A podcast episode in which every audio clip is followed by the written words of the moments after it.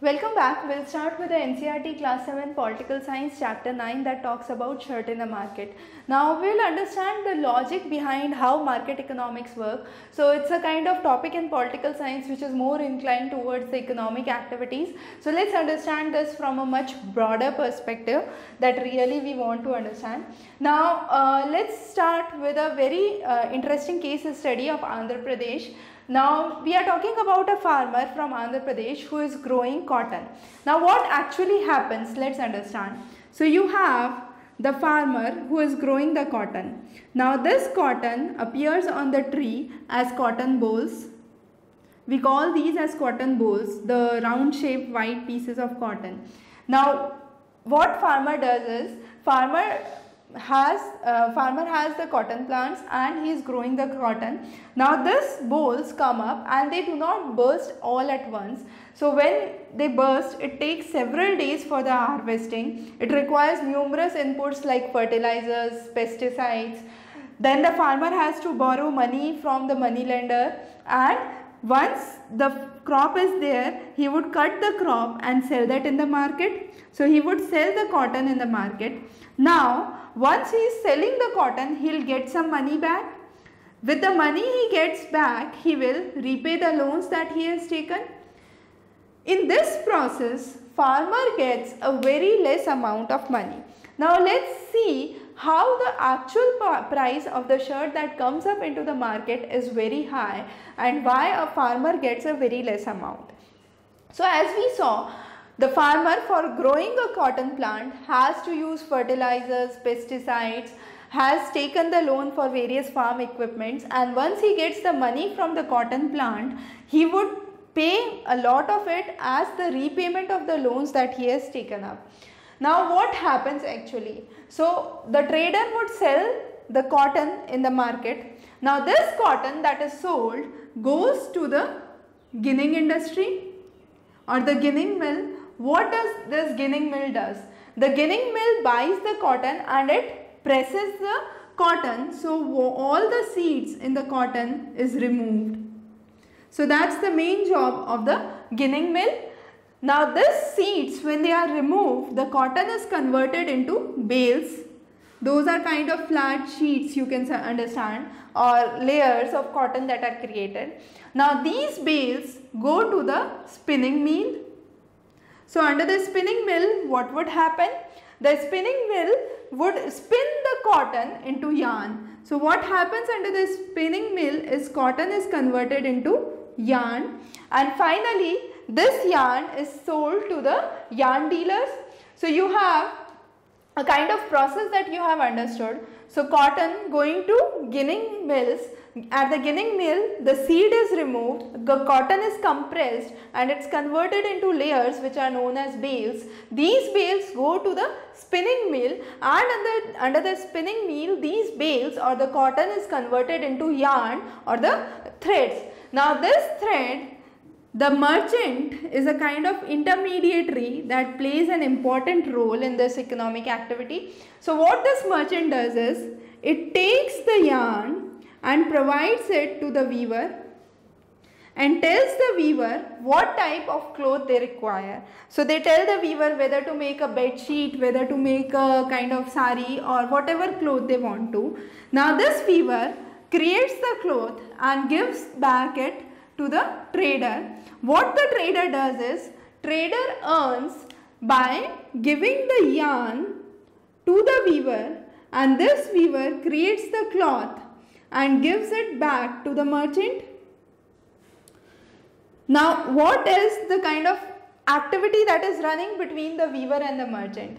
Now uh, if we talk about the trade that is very very important here because the trade from the farmer's perspective who is selling the cotton into the market is solely dependent on the merchant. The farmer, most of the farmers are not literate. They have problems like uh, various uh, health issues or something. So because of it they require money and usually they are paid very less and whatever they are paid goes as the repayment of loans. So the net income of the farmer becomes very me meager or very small. Now when it comes to the uh, weaver, what would happen is the benefit for the weaver, let's first understand those. So the weaver would not have to bother about selling the cloth. He knows that he has to give it to the merchant and the merchant would sell it. So he does not have any headache regarding how he would sell the cloth. The second benefit is weaver does not have to spend a penny to buy or procure the yarn for weaving. So there are two things yarn is the thread and uh, weaver does a kind of finished product or a piece of cloth. So this is something which is weaved out and if you have a thread that is a yarn.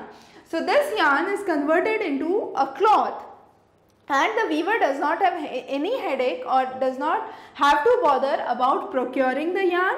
He has the finished product and this finished product he gives to the merchant and the merchant would sell in the market and the merchant would in return give him whatever labor he has done. Now they also don't have to bother about what to weave, how to weave because merchant would explain them what they require. So if the merchant is requiring a stock of say uh, towels, he would give them uh, order for the towels and they have to manufacture the towels or produce those in their power looms or the small scale industries they do them. Now what are the benefits or the weaver's dependence on the merchants? Now since the weaver is not bothered about anything, he has a very high dependence on the merchant. Now merchant can take an undue advantage of that because merchant how they can take an undue advantage? They can pay less to the weaver first of all. They can not give a kind of ample amount of work to a single weaver. They can distribute their work into numerous weavers. Weaver also does not know to whom this merchant is selling the product. So if the weaver wants to sell the product himself, they are unable to do so because they do not know the final customer. So they are unaware of the final customer.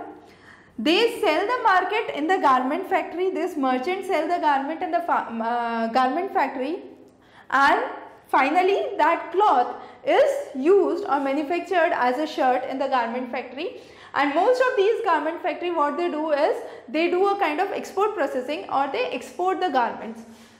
So there is a kind of relationship that exists here that we need to understand and again uh, if we talk about weaver, we already talked about how meager income a farmer gets. Now weaver, weaver has to borrow money for the looms a cost of one power loom is around 20,000 rupees and they have to work around 12 hours a day to get around 3,500 per month. So it would take them around uh, 6 months to take out the cost of the power loom they have taken the, itself and then again 3500 per month is a very meager income that a weaver is earning but it is much higher than the farmer's income. Now what is a putting out system? Putting out system means the farmer supplies the raw material and receives the finished product. So the the sorry not the farmer the merchant merchant merchant is giving the raw material that is yarn to the weaver and the yarn uh, and the weaver in turn is giving the finished product that is the cloth to the merchant and merch this system is known as the putting out system and that is prevalent in India. However, there have been incidences where weaver corporations are now being established. What happens under a weaver corporation? Uh, sorry, weaver cooperative. Under a weaver cooperative, all the weavers get together. They remove the role of the merchant. There is no more merchant that is intermediary and the weaver come together. They look after the transport. They look after the sales. They look after the marketing and everything. So they have a kind of their own group and this reduces the role of merchants a lot. Again Tamil Nadu government has started a program for free uniform for schools. So a lot of cloth has been uh, procured for this from the Powerloom Weaver Cooperatives and one of the Weaver Cooperatives there which sells uh, under its stores is known as uh, Co-optex. Now what happens under the garment factory? So this cloth that comes in that is weaved by the weaver under a power loom factory or a power loom industry goes for the shirt making. Now these shirts are usually exported. So they are obtained by the various businessmen from Europe and United States. Now what the idea of this businessman is to do? They would get the product at the lowest price and sell them at a very high uh, uh, rate. So they would get an ample of profit. Now what they require is a quality in the production and the delivery time that is set up. So they give a deadline, we require this much stock by this much date. So whatever you do by hook and crook, you have to meet those deadlines, otherwise your contract would be gone. So you have the various exporting factories. In order to provide the cloth at a lesser rate, what they do is they cut their cost and they pay less to the workers. So the workers who are working in the garment industry again get very meager uh, rate and the person who is owning this exporting factory would earn ample amount of profit and supply cheap garments to the exporting company or to the foreign company and the highest paid worker who are working in these kind of industries are given around 3000 per month. So that's again a very less amount. Most of the women who are employed are employed for cutting the thread, putting the buttons and for small activities of packaging and these women therefore are paid further less than the full-time employees who are working in the garment factory. Now when it comes to a original price of a shirt that goes into United States, you can see that shirt which is sold would have a profit of 600 rupees and that 600 rupees would be a profit earned by the multinational company. It would have an advertising cost of 300 rupees that that foreign company is bearing to promote its sales and uh, promote its brand. We have talked about advertisement in the previous lectures. The storage and the transportation would incur 100 rupees and what this multinational company is actually purchasing is only of 2 rupees.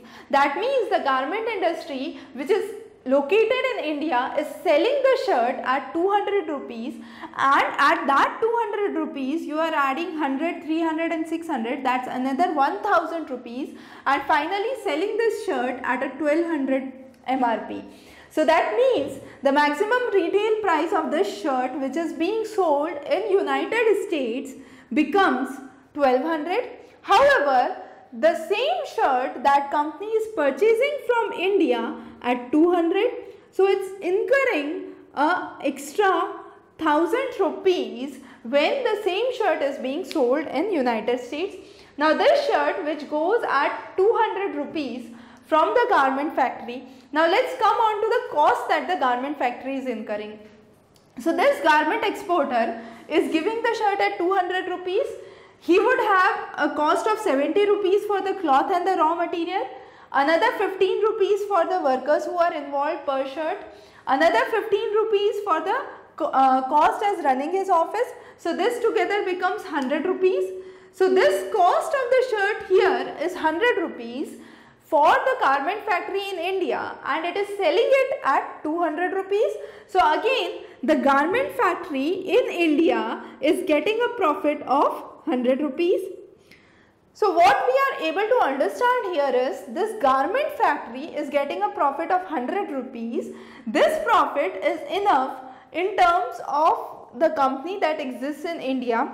However, that is not that which is to the mark of the profit that is being earned by a foreign company. But out of this profit, what actual profit percolates to the weavers, to the farmers, to the workers who are employed in the garment industry is nearly only 10 or 15 rupees per shirt. So that's the pathetic state of the uh, economy if we talk about because we saw the role of workers in the industry we saw the role of weavers who are weaving the cloth and we saw the role of the farmers who are growing the cotton. All these three are paid around 10 to 15 rupees per shirt and that is a very meager amount when the garment factory is earning a profit of 100 rupees and the multinational company sitting in the United States is earning a profit of 600 rupees. So the actual producers do not get anything for the amount of input they are putting up and these poor people are really exploited because of their high dependence on the system. So to work around this, you have new, numerous cooperatives that are coming up, numerous companies that are coming up. So with this we cover uh, the topic of shirt in the market. The idea was to create a kind of broader picture or a mindset to help you understand that what is the actual state of economics that occurs in a society and how there are disparities that occur. We'll be covering the final chapter for the political science uh, class 7 in the next lecture and then on we'll move with the NCERT class 8. Have a good day.